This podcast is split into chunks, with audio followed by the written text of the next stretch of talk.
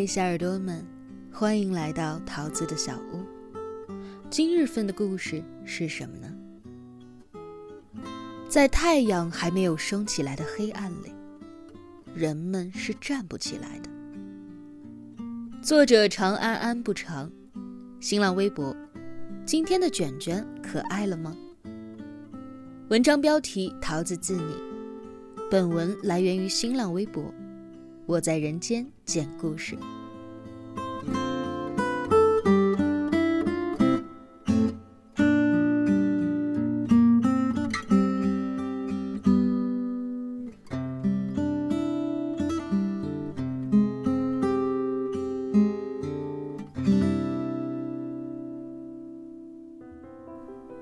他叫三儿，出生在最南边的一个贫穷的小村庄里。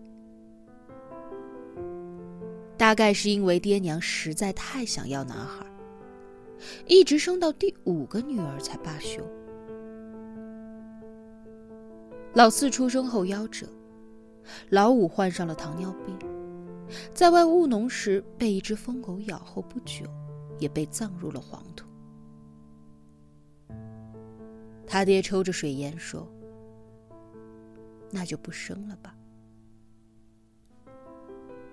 别人家最小的女儿都很受宠，他以为他也会，至少爸爸妈妈会多爱他一点。可是没有，从出生到现在，好像谁都不怎么喜欢他。爹娘吵架的时候，他爹抱着二姐。他娘拉着大姐，对坐着说：“不过了，猪圈归你，家归我。”他一个人躲在门后面听着，爹娘说话的声音很大。二姐和大姐在哭。房间里只有一张不太干净并且简陋的床铺，再往上是很小的窗户，外头有光。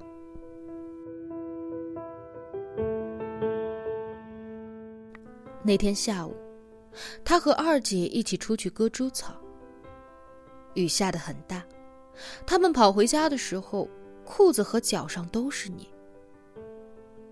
房檐在滴水，打落出一个小小的水洼。他把脚放在那里踩了踩，去了些泥。进屋的时候，二姐说袋子里没米了，饿。大姐放学回来，三个人一起翻遍家里，才抠出了小小的一把米。大姐把米放进锅里，加入一大半水，就这么熬啊，熬啊。她坐在火堆旁，火星噼里啪啦的作响，看着锅里冒起的热气，咽了咽口水。大姐拿碗盛粥。他接过来，带着缺口的大碗里只有几粒米。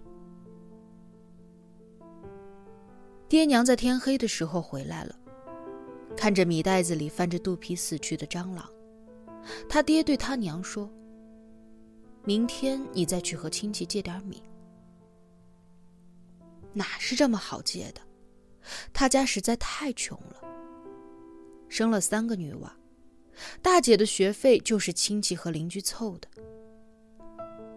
前天和大舅借一碗米，昨天和王二嫂赊了半碗油。全村人都知道他家不容易，可是谁家过日子不是紧巴巴的呢？在那个贫穷的小村庄，每个人都活得很困难。他娘借不到米。知道回家肯定不好过他爹那一关。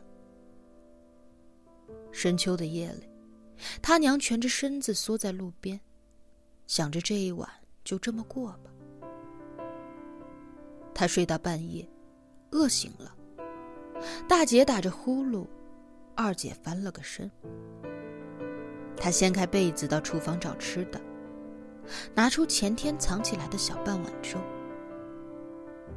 小小的身子提起水壶，想加到粥里，好像这样就能够吃得饱一点。他歪歪扭扭的倒水，可是水的冲力太大，一下子把碗都转倒了。他一惊，热水溅到了手上。他被烫得放了手，水壶砸到了地上。粥没了，水没了，壶也没了。他不知所措，站在厨房里，趁着一点点微弱的月光，低头看着自己脏脏的脚丫。他听到门外有声音，打开门缝，是他爹拖着他娘回家了，嘴里骂骂咧咧，说：“你为什么借不到吃的？你要女儿都饿死吗？”家里还怎么过呀？他娘使劲挣扎着，他爹拿着棍棒打在他娘的身上，每打一棒就狠狠的抽搐一下。他就这么看着，不敢动，不敢出声，有热热的泪水从眼眶滑落下来，滴到地上，掀起小小的尘土。又凉了。其实他不知道自己在哭什么，是害怕，是难过，他也分不清楚。那个时候，他只是觉得，是不是自己这一辈子，也就是这样。那夜的月光很亮，洒在鱼塘。是他从未见过的美景。可是洒进厨房的窗户，他看着自己小小的影子，说不上苦涩，却满是心酸。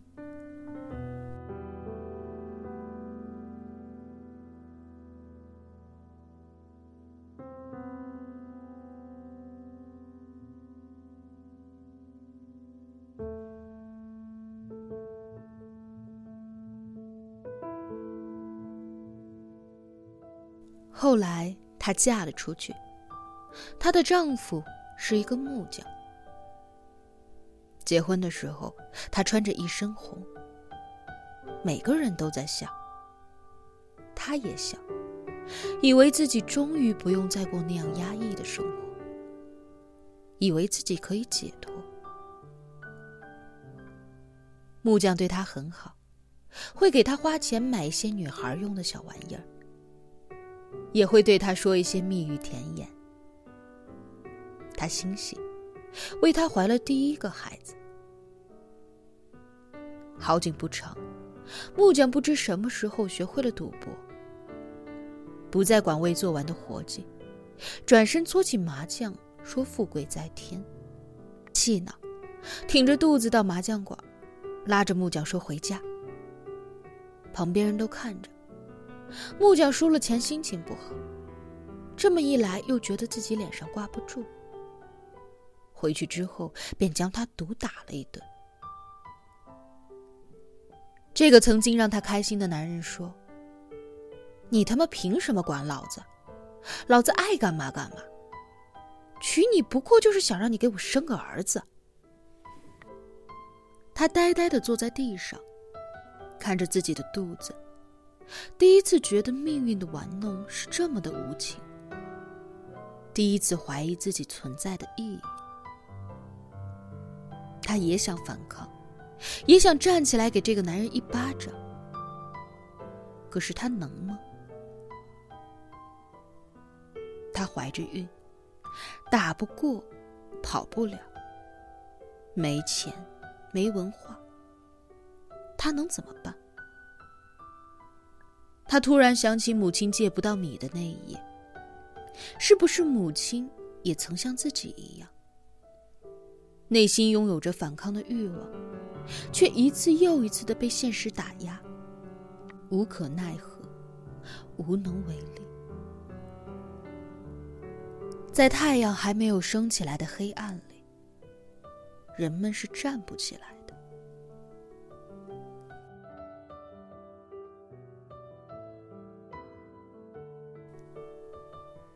我见过三儿，那个时候他的儿子已经七岁了。她穿着和自己完全不搭的红色连衣裙，雀斑和痘印长满脸颊。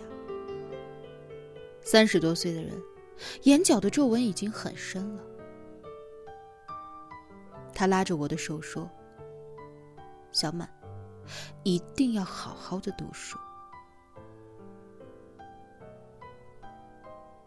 过年，男人和女人们坐在一起，东家长西家短的八卦。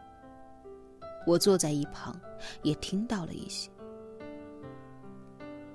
听说三儿离婚了，孩子跟了父亲，他什么都没有。听说那孩子没人管，他心疼又自己养着。听说他在另一个村子里做生意，每天起早贪黑，背着十公斤的柴，徒步走五公里的路，只为了挣五块钱。张大娘说：“这就是命啊，真可怜。”